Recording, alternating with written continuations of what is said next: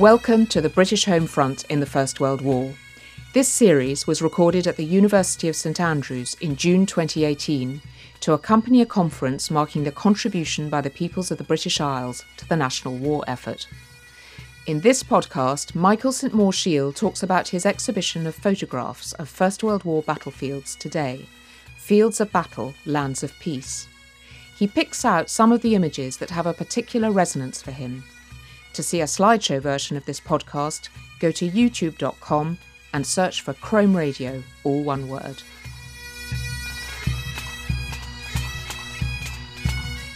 My name is Mike St Maur Shiel. I'm a photographer. We are here in the Upper College Hall of St Andrews University, where I've been invited by Professor Sir Hugh Strachan to present my photographic exhibition, Fields of Battle, Lands of Peace. The exhibition came about in 2005. I'd been a career long photographer. I was thinking about what I was going to do in my declining years, and I thought about the centenary of the First World War. I knew nothing about military history and was fortunate enough to come across the name of somebody in a bookshop. Thought, oh gosh, he teaches very close to where I live. And I managed to get 15 minutes of his time. That 15 minutes has grown into this exhibition project because the man I went to see was the late, great Professor Richard Holmes. This exhibition, we conceived it over what Richard would call good glasses of strong red infuriator we needed to look at the centenary of the First World War in a different way. It's a hundred years ago. There's no longer memory of the First World War. It's now history. That's what we wanted to reflect. But Richard was also insistent that the pictures had to tell a story. P.J. Campbell, as he was leaving the Somme, he wrote, They were everywhere. They would not be lonely. There were too many of them. I saw that bare country before me, the miles and miles of torn earth, the barbed wire, the litter, the dead trees. But the country would come back to life. The grass would grow again, the wildflowers return, and trees where now there were only splintered skeleton stumps. They would lie still and at peace below the singing larks, beside the serenely flowing rivers. They could not feel lonely. They would have one another, and they would have us. We belong to them, and they would be a part of us forever. That struck us as a perfect brief because these photographs are all of battlefields, of places which 100 years ago were places of death and destruction and horror. But today, time and nature have healed the wounds of war, and they are places of great beauty and tranquility. We originally wanted to do a book. I was very fortunate. The Commonwealth War Graves Commission asked me to do their centenary book, and that enabled me to travel effectively to every theatre of the First World War, apart from Mesopotamia, Iraq. But we then decided that a book was a bit precious in the sense that only people who are interested in the subject would buy it.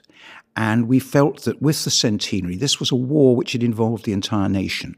So we wanted a means of presentation which would get out there to the public. We came up with the idea of outdoor photographic exhibitions in public places.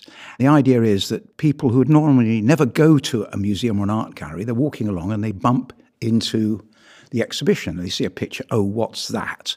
And hopefully they then get enticed to spend time with that exhibition and immerse themselves in the subject. It has really worked. We first exhibited in 2014. The exhibition has been now in nine different countries, over 30 cities, and we've had an audience now of over 10 million people. There's no other exhibition of its nature to do with the First World War. And each year we change the exhibition to reflect the centenary year or the location it is. So at the moment we've got an exhibition in the States which deals with the American doughboy experience in the First World War. And here in the UK we're touring an exhibition which really concentrates on the Commonwealth and the multinational aspect of the war because we Brits are, I think, rather bad at considering that other people were involved in the war. There were 1.2 million Indian soldiers. The chastening thing is when you mark up on a world map all the countries that were involved, and then you mark up the countries that were not involved, on our world map, they're in white. There's hardly any of the globe in white. I'd never looked at it like that before. It was only when we were designing the map, it really struck home. The incredible global involvement. The first picture, which I'd like to talk about, because it has become quite an iconic picture, not just for me, but for many other people, is what's known as the London Irish football. And no, this is not the Christmas truce football. The Christmas truce football match, there is no primary source. It's a lovely idea, but it is not a historical fact. People probably kicked something about, but there was not a match. But the London Irish football is a historical fact. It's well documented. What happened was that on September the 25th, 1915, the men of the London Irish Rifles got out of their trenches to attack German positions at Loos in northern France, and as they went, they kicked a football. There was a writer present on the day, a man called Patrick MacGill, who was an Irishman. He was a stretcher bearer, and his description is, as they go across this, were the men wavering? No fear. The boys on the right were dribbling the elusive football towards the German trench. By the German barbed wire entanglements were the shambles of war. Here I came across dead, dying, and sorely wounded. And I saw, bullet riddled, amongst the spider webs known as chevaux de frise, a limp lump of pliable leather, the football which the boys had kicked across the field. I think it's extraordinary, the thought of men charging towards machine guns kicking a football. I'd known about the football because my father served with that regiment in the Second World War. I rang them up and said, Do you still have the football? And they said, Yes. And I went and saw them. I said, Oh, by any chance, could I take it back and photograph it on the battlefield? Ah, we see no reason why not, they said. Now, that, that makes museum curators go white. A hundred year old artifact being handed over to a stranger, but they did.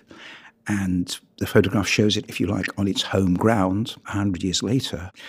It brought a bit of a lump to my throat when I was photographing it. When you touch that football, you really are touching the men on the battlefield. If we move on to a uh, picture taken in Passchendaele, the Battle of 1917, it's a shell lying there on the ground. It's estimated that probably 25% of the shells that were fired failed to explode. So, 100 years later, shells are still emerging, particularly when the fields are ploughed. It's called the iron harvest. Now, if one of these shells was found lying around here, all hell would break loose and there'd be blue and white flashing lights. But in France, it's part of life. In 2015, they collected 180 tons of unexploded ordnance. That's explosive and gas shells as you walk around, you will see piles of shells by the corners of fields, waiting for the bomb squad to come along and pick them up. This next picture, this is a photograph taken on the Ancre marshes of the Somme. This represents the literary involvement of people in the First World War. It reflects on J.R.R. Tolkien, the author of Lord of the Rings, who was here in 1916. He relived his experience when he described Sam Gamgee, the hobbit, in the Dead Marshes. His face was brought close to the surface of the dark mere. The lights flickered and swirled. For a moment, the water below him looked like some window, glazed with grimy glass through which he was peering. He sprang back with a cry. There are dead things, dead faces in the water, he said with horror. Dead faces. These are the marshes of the Ancre, and we know that if you were wounded and you slipped off the duck boards which you used to cross the mud, you fell in and that was it. You were likely to drown. The marshes are still there, but it's really rather beautiful. Fields of battle and lands of peace. Now, this next photograph, I was very honored to be allowed to take this picture because this is almost certainly the last battlefield grave on the Western Front. The body has been removed, but the cross marking where the body was, with the soldier's helmet atop, is still there. It's corporate, Edward Ivaldi. He is killed in April 1917. And there's a plaque there left by his father in 1919, along with parts of his equipment. There's his belt, there's a bit of a boot, there's his bidon, his drinking bottle. At the end of the war, there would have been thousands of these along the Western Front. But this is the last one. It's kept very closely guarded by the French army. I am not allowed to tell anybody where it is. I do feel very honoured to have been allowed to photograph it because this man represents what would have been hundreds of thousands of such men, such crosses, dotted along the Western Front. We British, we tend to look at the First World War, I think, through the letterbox of July the 1st, 1916. a disastrous day, 20,000 dead. Well, actually, if you go back to August 1914, August the 22nd, the French lose 23,000. What we have to think about is what did these men die for? What lessons can we learn? And if we don't learn those lessons, remembrance is pointless. Because what are we remembering them for? When I first asked Richard about whether he got emotional on a battlefield, he said, If I'm not getting emotional, I'm not thinking about where I am. But then he said, But Mike, you must not be an emotional Celt. You must ensure you always tell a story. So I do want these pictures to stir emotions. I do want people to think about what happened here, but I also want them to think about the future because if we do not conceive of a better future, then these men died for no reason whatsoever.